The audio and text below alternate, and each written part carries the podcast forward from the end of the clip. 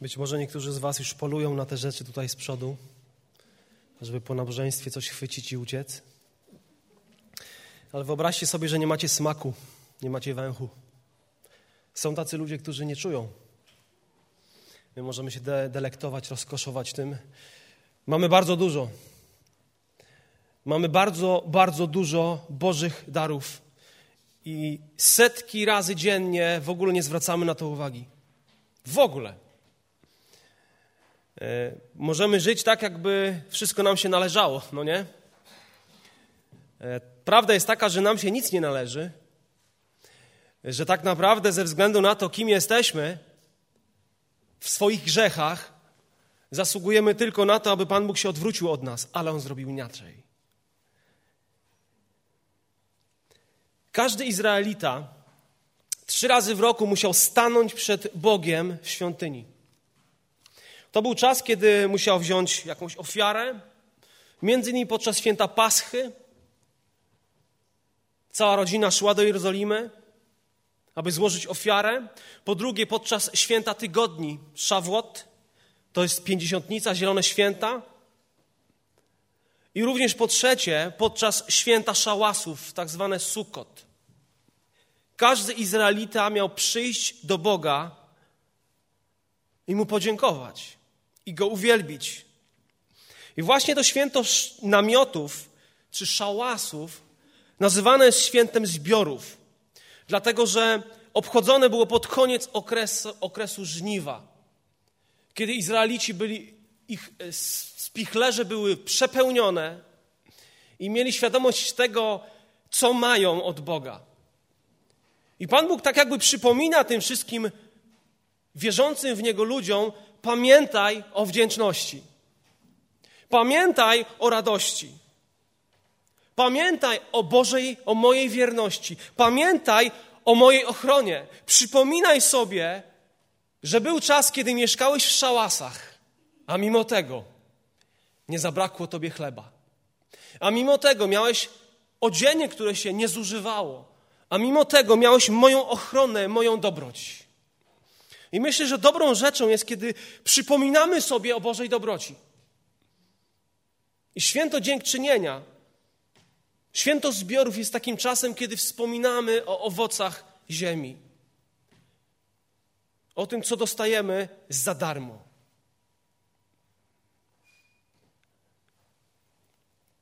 Wiecie, co Pan Bóg powiedział w trzeciej księdze Mojżeszowej? I będziecie się weselić przed Panem Bogiem Waszym przez siedem dni.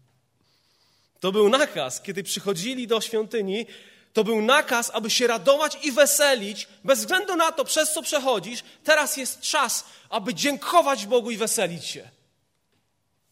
To jest czas, kiedy masz mówić do swojej duszy: Duszo, raduj się w Bogu. Dziękuj mu za to, co on dla ciebie uczynił. Taka rodzina musiała zbudować sobie namiot, taki szałas, schronienie. W tym namiocie spożywali posiłki przez siedem dni. Robili również taki bukiet z czterech rodzajów owoców i gałązek. No i właśnie trzecia rzecz, rzecz, która musiała po prostu być, to jest radość. Ciągła radość. Ciągłe dziękczynienie przez siedem dni.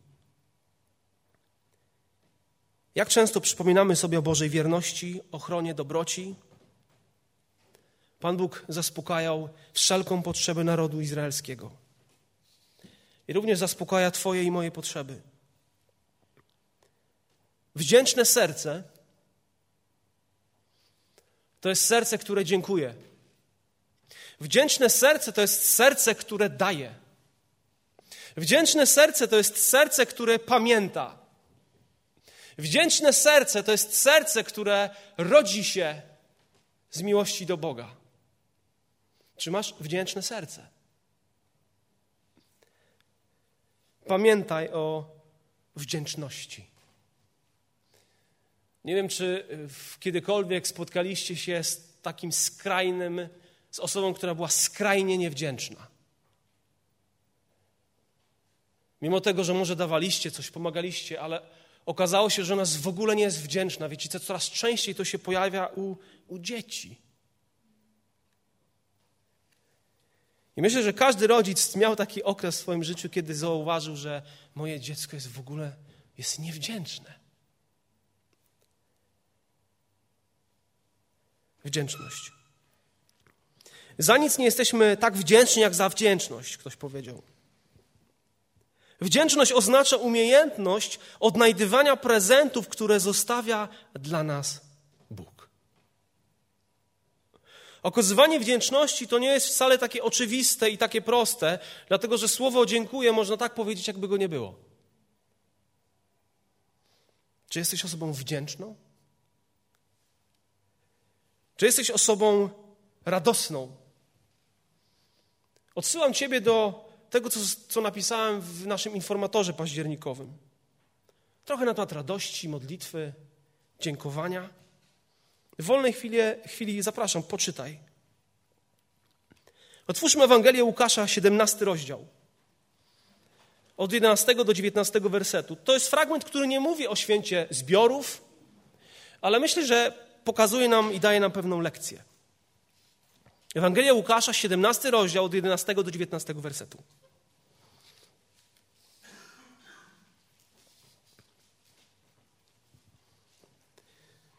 Wdzięczność. W Nowym Testamencie, w Starym Testamencie jest mnóstwo fragmentów, które mówią o tym, o pewnej radości. Paweł w liście do Kolosan mówi, słowo Chrystusowe niech, mieszka w was obficie, a później mówi, żeby wdzięcznie śpiewać Bogu. A w sercach waszych niech rządzi pokój Chrystusowy, a bądźcie wdzięczni. Ofiaruj Bogu dziękczynienie, psalm 50, 14 werset i spełni Najwyższemu swoje śluby. Ten sam psalm, 23 werset, kto ofiaruje dziękczynienie, czci mnie. Dziękuję. Takie proste słowo, które naprawdę bardzo dużo potrafi zmienić. Wdzięczność. Świadomość tego, co się ma. W Ewangelii Łukasza czytamy tak. A w drodze do Jerozolimy przechodził między Samarią i Galileą. Gdy wszedł do pewnej wioski, wyszło naprzeciw niego dziesięciu trędowatych mężów, którzy stanęli z daleka. I podnieśli swój głos, mówiąc: Jezusie, mistrzu, zmiłuj się nad nami. A gdy ich ujrzał, rzekł do nich: Idźcie, ukażcie się kapłanom. A gdy szli, zostali oczyszczeni. Jeden zaś z nich, widząc, że został uzdrowiony, wrócił donośnym głosem, chwaląc Boga i padł na twarz do nóg Jego, dziękując Mu, a był to Samarytanin. A Jezus odezwał się i rzekł, czyż nie dziesięciu zostało oczyszczonych, a gdzie jest dziewięciu? Czyż nikt się nie znalazł, który by wrócił i oddał chwałę Bogu, tylko ten cudzoziemiec? I rzekł mu, wstań, idź Wiara Twoja uzdrowiła Cię.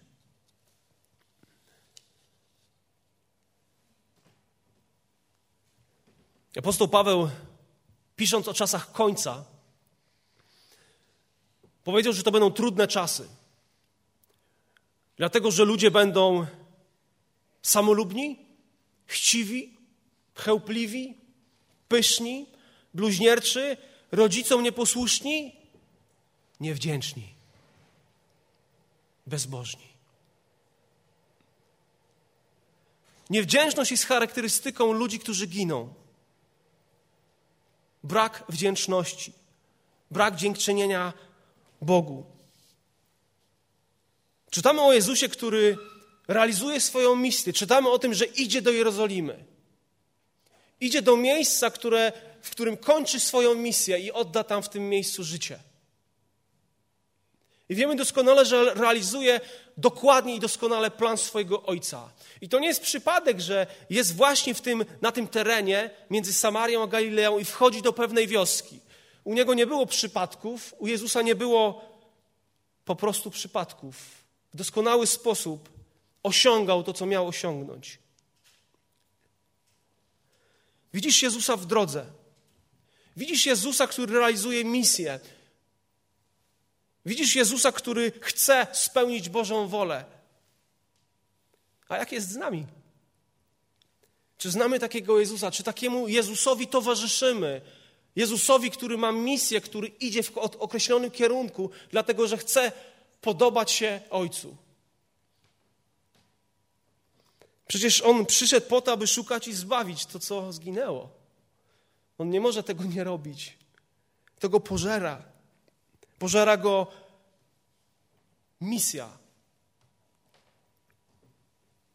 Idzie do Jerozolimy, do miasta, w którym go powitają już niebawem. Powitają go okrzykami, powitają go wiwatami, powitają go słowami Hosanna, Hosanna synowi Dawidowemu. A kilka dni później pożegnają go słowami ukrzyżuj go, ukrzyżuj go.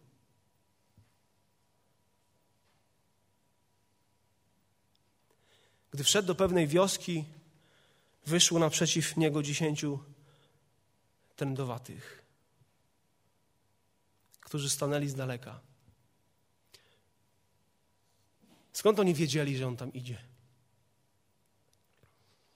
Był taki zwyczaj, że każda znana osoba, kiedy miała wejść do pewnego miasta, to wysyłano różnych posłańców, prawda, że będzie tędy przechodził król, że jakaś osobistość będzie i z pewnością jacyś uczniowie, może nie z dwunastu, ale zawsze pamiętajmy o tym, że szersze grono chodziło z Jezusem. Na pewno ktoś wpadł do tej wioski i powiedział, przechodzić będzie tędy Jezus. I ci trędowaci gdzieś usłyszeli. Ta wiadomość o, o Jezusie dotarła do ich uszu. I postanowili zaryzykować. Postanowili gdzieś wejść, przybliżyć się do tego miasta, do którego tak naprawdę nie mogli wchodzić, nie powinni wchodzić. Ci ludzie czegoś nie mieli. Oni nie mieli zdrowia. Oni mieli chorobę. Oni mieli trąd. A wiecie, że w tamtych czasach to, była, to był wyrok samotności, to był wyrok odrzucenia, to był wyrok wstydu, to był wyrok wszelkiej utraty jakichkolwiek relacji. Mogli mieć relacje tylko z chorymi. To był wyrok śmierci, bo nie było lekarstwa wtedy na trąd. Nie mieli zdrowia. I stanęli z daleka.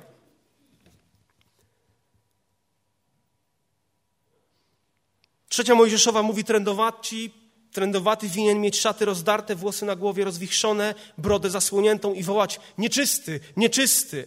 Samotnie mieszkać będzie, jego mieszkanie będzie poza obozem. Jakie życie? Jak wyglądało życie tych ludzi?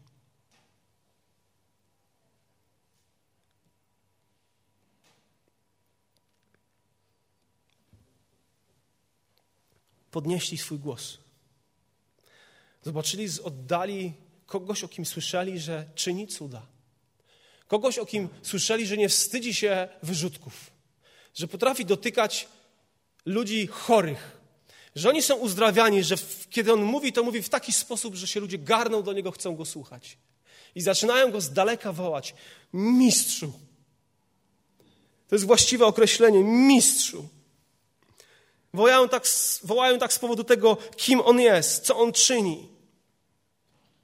Mistrzu, zmiłuj się nad nami. Dlaczego tak wołają? Bo słyszeli, że On to czynił wcześniej. Bo słyszeli, że to jest Jezus, który jest obfity w miłosierdzie i w dobroć. Że to jest ktoś, kto daje, a nie zabiera.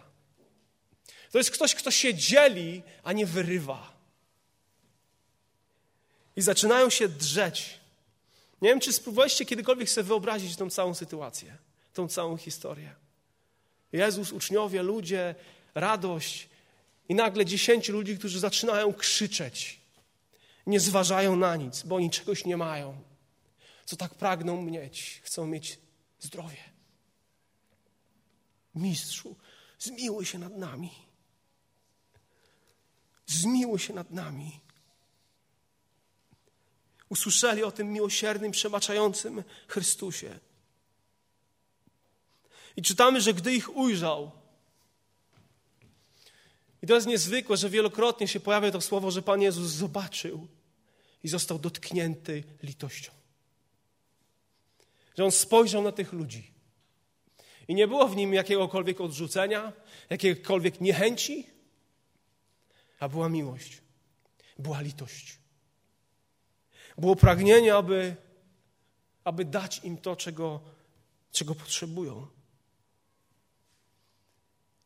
Kiedy czytam taką historię, to zadaję sobie pytanie, kiedy ja na coś patrzę, czy naprawdę widzę. Czy naprawdę widzę ludzi w potrzebie? Czy naprawdę widzę ludzi, którzy czegoś nie mają? Jedni nie mają zdrowia, inni nie mają chleba, jeszcze inni nie mają zbawienia. Właśnie jak ja patrzę na ten świat. Czy mam takie oczy Jezusowe, napełnione dobrocią i miłością? Czy mam takie serce? A gdy ich ujrzał, rzekł do nich: Idźcie. Pokażcie się kapłanom, ukażcie się kapłanom, albo inaczej, idźcie, a w drodze będziecie oczyszczeni. I oni jemu wierzyli. I to, co zrobili, to się natychmiast odwrócili i poszli. Byli posłuszni temu, co powiedział Jezus Chrystus. I się stało. I się zadziało. W momencie, kiedy odchodzili, nie wiem, jak daleko byli od Jezusa, czy już mu zniknęli z, z, pola widzenia, czy to się stało trochę wcześniej, nie wiemy, ale wiemy, że kiedy szli do kapłanów, w tym momencie zostali oczyszczeni, otrzymali niezwykły dar, którego tak bardzo pragnęli, tak bardzo potrzebowali. Zostali oczyszczeni. Nie ma wyroku śmierci. Nie ma już samotności, nie ma odrzucenia. Możemy wracać do swoich rodzin. Dostaliśmy ten niezwykły dar.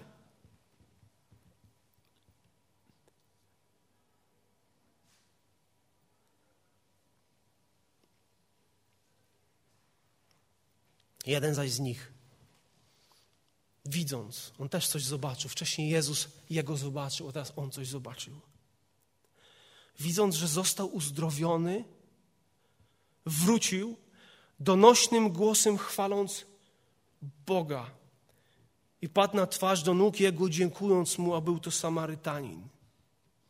Ktoś, z kim Żydzi nie chcieli mieć nic wspólnego, kogo obijali szerokim łukiem.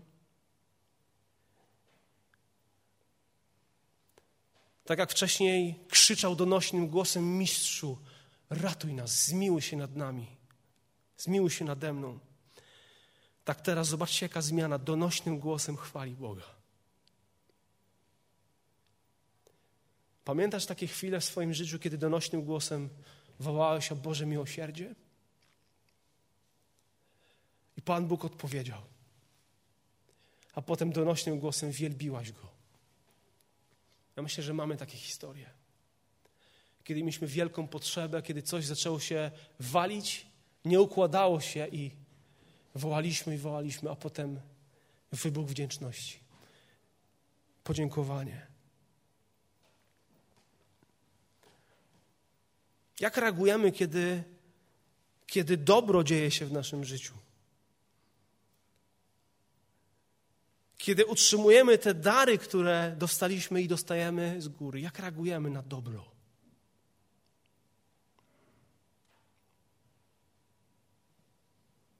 Czy jesteśmy tymi, którzy idą w ślady tego Samarytanina i chwalą Boga za dobre rzeczy, za oczywiste rzeczy?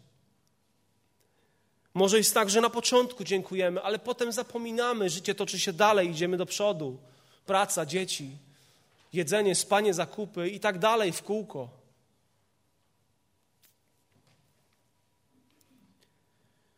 Pan Jezus, kiedy chodził po tej ziemi, przypominał ludziom: patrzcie na ptaki, patrzcie na lilie, nie troszczcie się. Macie Ojca w niebie, który naprawdę wie, co w trawie piszczy. Naprawdę wie, co jest w waszym sercu, naprawdę zna wasze potrzeby. Zaufajcie Jemu. Szukajcie Jego oblicza. Nie troszczcie się o nic. Kiedy zobaczył, że został uzdrowiony, to następną rzecz, jaką zobaczył, to był Jezus. Czytamy o tym, że natychmiast zawrócił. Zawrócił w kierunku Boga, kiedy, kiedy otrzymał to dobro. Zobaczcie, jaka reakcja. Dostałem i zwracam się w kierunku Chrystusa. Dostałem i zwracam się w kierunku Jezusa.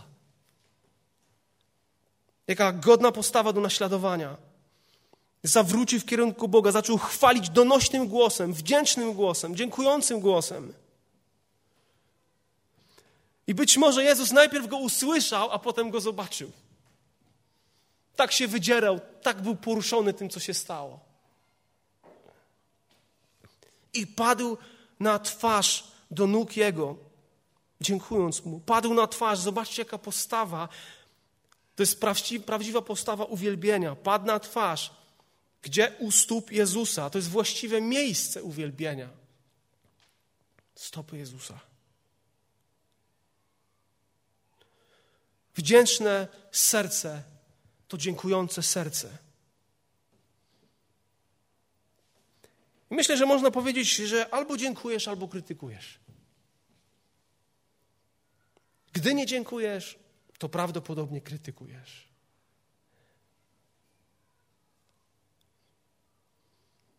Kolosan 3,15, a w sercach waszych niech rządzi pokój Chrystusowy. Wspominałem o tym w wersecie, a bądźcie wdzięczni. Efezjan 5,20, dziękujcie zawsze za wszystko Bogu i Ojcu w imieniu Pana naszego Jezusa Chrystusa. Dziękując Ojcu, Kolosan 1. Zawsze się radujcie, Tesaloniczan. Bez przestanku się módlcie, za wszystko dziękujcie. Taka jest bowiem wola Boża w Chrystusie, Jezusie względem was. Wdzięczność Dwóch ludzi miało wypadek, wierzących. Jeden z nich zaczął wkurzać się, w sercu sobie złorzeczyć i wyzywać, że teraz się spóźni do pracy. Co z naprawą auta? A drugi zaczął Bogu dziękować. Boże, dziękuję Ci, że mi się nic nie stało. Dziękuję Ci, że to tylko auto. Bądź uwielbiony. Obaj wyznawcy Chrystusa. Ale jakże inne reakcje. Łatwo jest dziękować Panu Bogu, kiedy daje nam dobre rzeczy, prawda? Chyba każdy tak potrafi. Może nie każdy. Są tacy odporni na wdzięczność ludzie. Ale myślę, że sztuką jest dziękować Bogu, kiedy przychodzą nie dobre rzeczy, tylko te, które nam się nie podobają. I myślę, że dojrzałe serce, ukształtowane przez Boga, dojrzałe serce potrafi dziękować za przykre rzeczy, które się dzieją w życiu, w rodzinie. Pewien chłopak dowiedział się, już był mężczyzną, dowiedział się, że był adoptowany, że jego mama go odrzuciła, nie chciała się nim zajmować.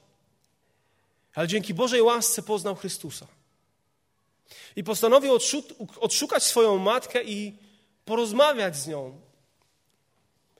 I to zrobił. Zapukał do drzwi i kiedy ta kobieta otworzyła, nie miała pojęcia, kto przed nią stoi. Stał jakiś mężczyzna i on zaczął rozmawiać z nią i powiedział, że jest jej synem.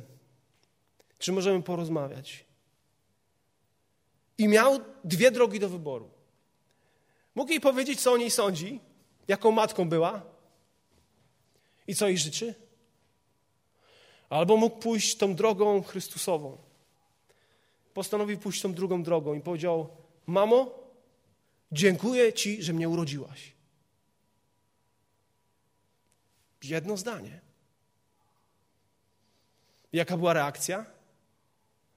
Ona nie mogła uwierzyć w to, co słyszy. Oczekiwała tej pierwszej drogi. Co o niej sądzi, gdzie ją ma. Ale nagle dostała podziękowanie za to, że, że go urodziła, bo przecież mogła go usunąć i nie byłoby go na tym świecie. Te słowa tak mocno gdzieś w niej żyły, że jakiś czas później oddała życie Bogu. Wdzięczność, radość z tego, co mam, kim jestem, co dał mi Bóg. Może to nie są łatwe sytuacje, ale czy jestem wdzięczny za trud, za smutek, za te ciągłe problemy ze strony tych, tych ludzi, czy tamtych ludzi, tego szefa, czy tamtego szefa?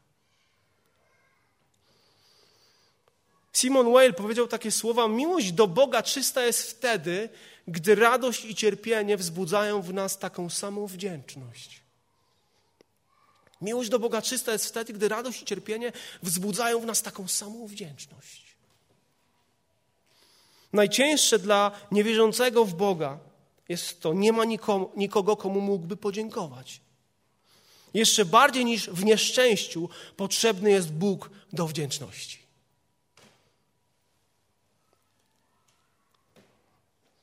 Zobaczcie, jak reaguje Jezus.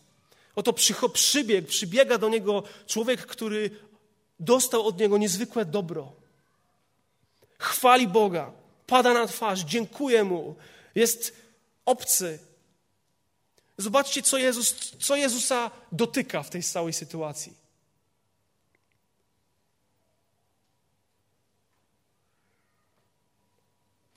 Czyż nie dziesięciu zostało oczyszczonych, a gdzie jest dziewięciu?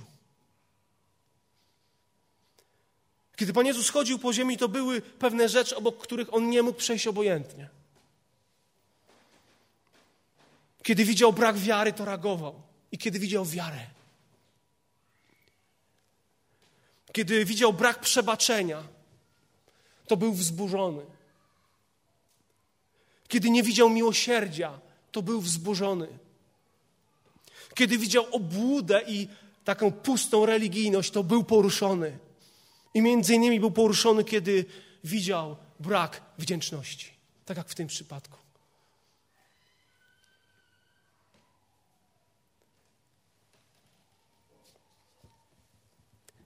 Każdego dnia dostajemy od Boga uderzenia serca, siły do pracy.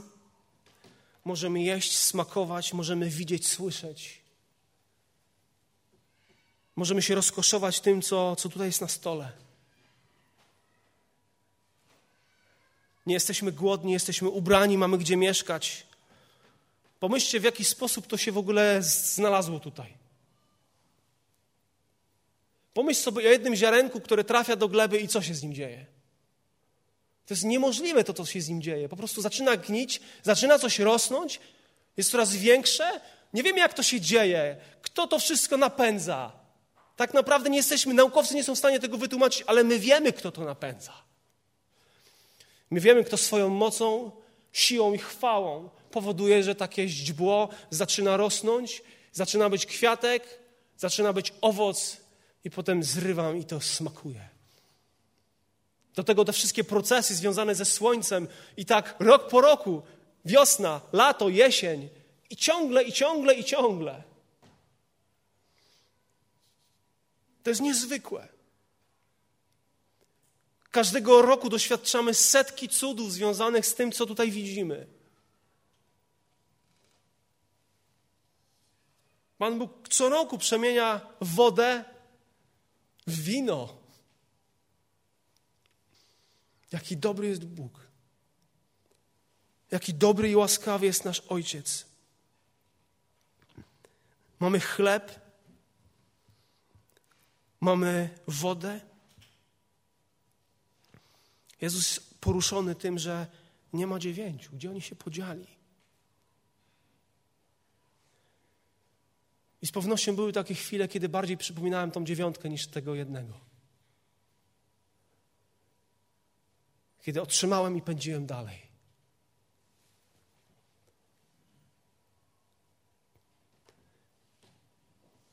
I rzekł mu Pan Jezus: Wstań, idź.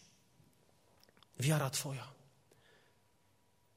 uzdrowiła Cię, dokładnie uratowała, zbawiła Ciebie. Zobaczcie, co się stało, kiedy ten człowiek z wdzięcznością przyszedł. Otrzymał tak naprawdę coś więcej niż tylko zdrowie fizyczne. Ten człowiek otrzymał duchowe zdrowie, otrzymał zbawienie. Wiara we mnie Ciebie uzdrowiła, Ciebie zbawiła, Ciebie uratowała.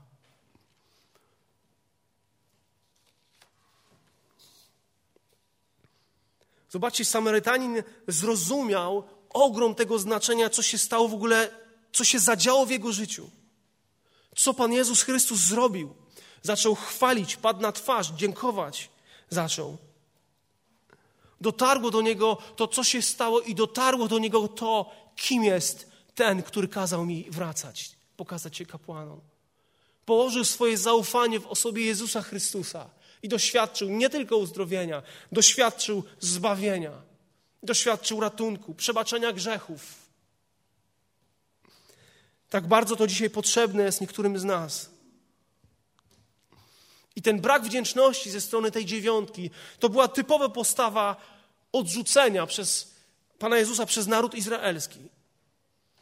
Pan Jezus Chrystus jako jedyny miał moc, aby wszystkich ich oczyścić, ale nie tylko ich, on jako jedyny miał moc i ma moc, aby oczyścić cały naród izraelski. Ale ten naród go odrzucił, ten naród go nie chciał przyjąć. Oni przyjmowali chleb, który mnożył, oni przyjmowali te, te dobre rzeczy, ale nie przyjęli go jako Pana i Zbawiciela, nie zaufali w swojego Mesjasza. Bo to nie był ich Mesjasz. Akceptowali rzeczy od Jezusa, ale nie Jego osobę. Ale poganie, Samarytanie, chorzy, odrzuceni, kładli swoje zaufanie w Jezusie.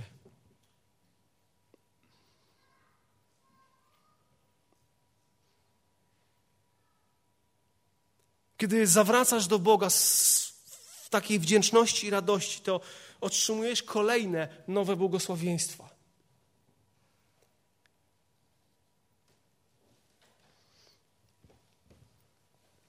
Grzech niewdzięczności. Nie przypominam sobie, żebym kiedykolwiek powiedział kazanie na ten temat. I powiem Wam szczerze, że chyba nie słyszałem kazania o grzechu niewdzięczności.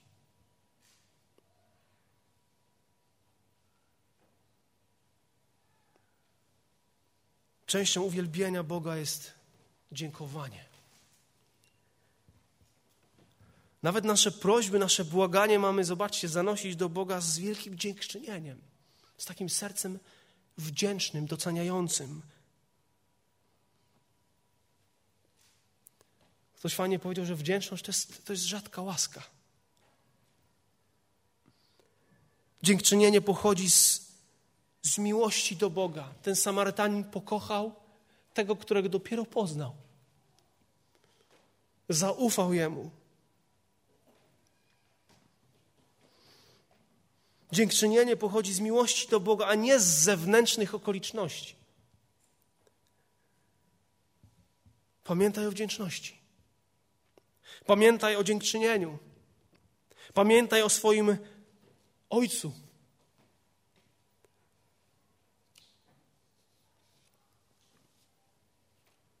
Wdzięczność słychać, wdzięczność widać.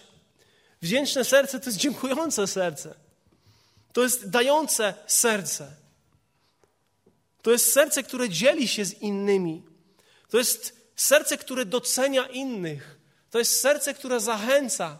To jest serce, które podnosi.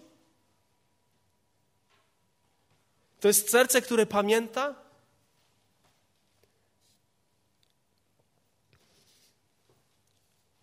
Od ciebie zależy, w jaki sposób przebiegnie dzień. Cytat.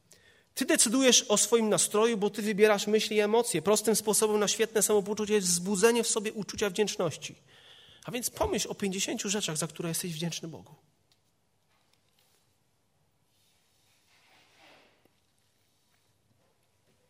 Dzięki wdzięczności wyraźniej widzimy piękno życia, a nawet więcej, doświadczamy go. Bo wdzięczność to jest dobre uczucie, kiedy dopuszczamy do siebie, kiedy zauważamy, kiedy zupa smakuje dobrze, wtedy, gdy jesteśmy zmarznięci. Zauważamy takie rzeczy, że znajomy otworzył nam drzwi. Daniel Defoe powiedział słowa: Wszelkie niezadowolenie z tego, czego nam brak, płynie z braku wdzięczności za to, co posiadamy. Im większym stajesz się konesenem wdzięczności, tym mniej padasz ofiarą niechęci, depresji i rozpaczy.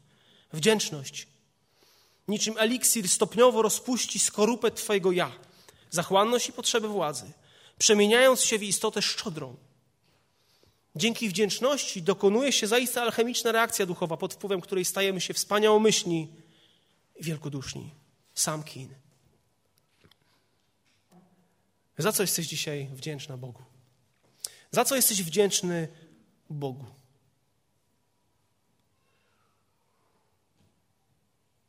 Za jabłko? Powiedz to dzisiaj Jemu. Za rodzinę? Otwórz dzisiaj swoje usta, podziękuj Mu za to, że daje Ci rodzinę. Za pracę? Za pocieszenie w chorobie? Może za uzdrowienie?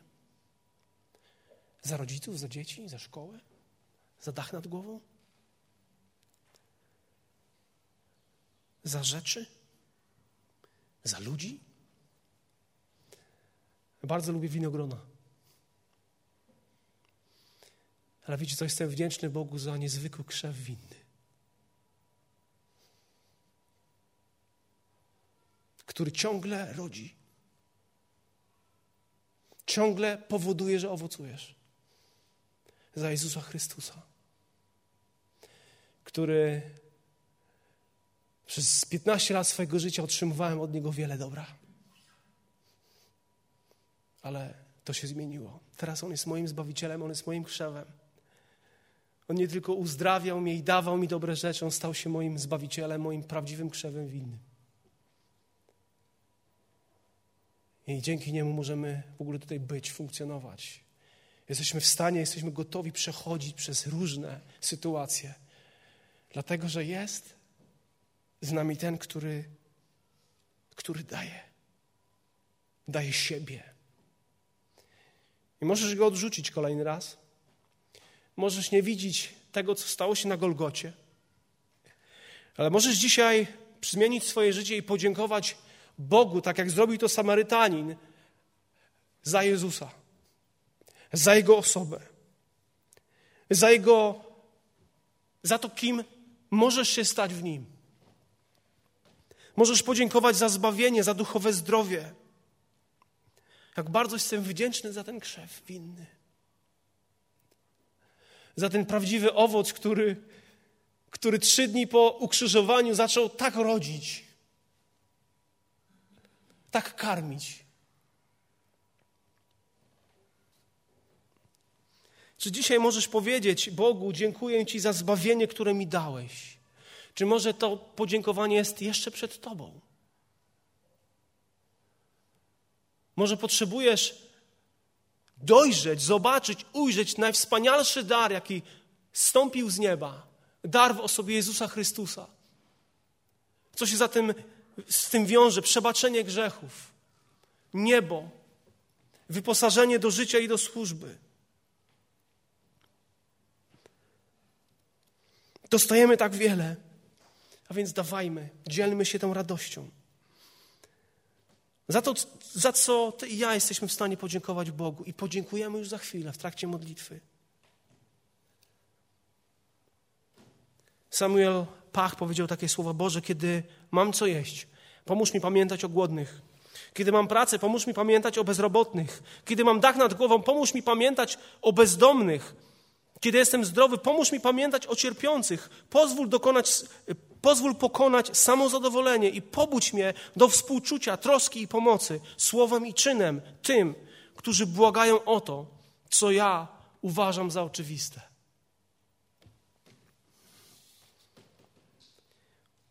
W całym życiu najistotniejsze jest to, czy przyjmujemy rzeczy za oczywiste, czy też z wdzięcznością. Gilbert Chesterton.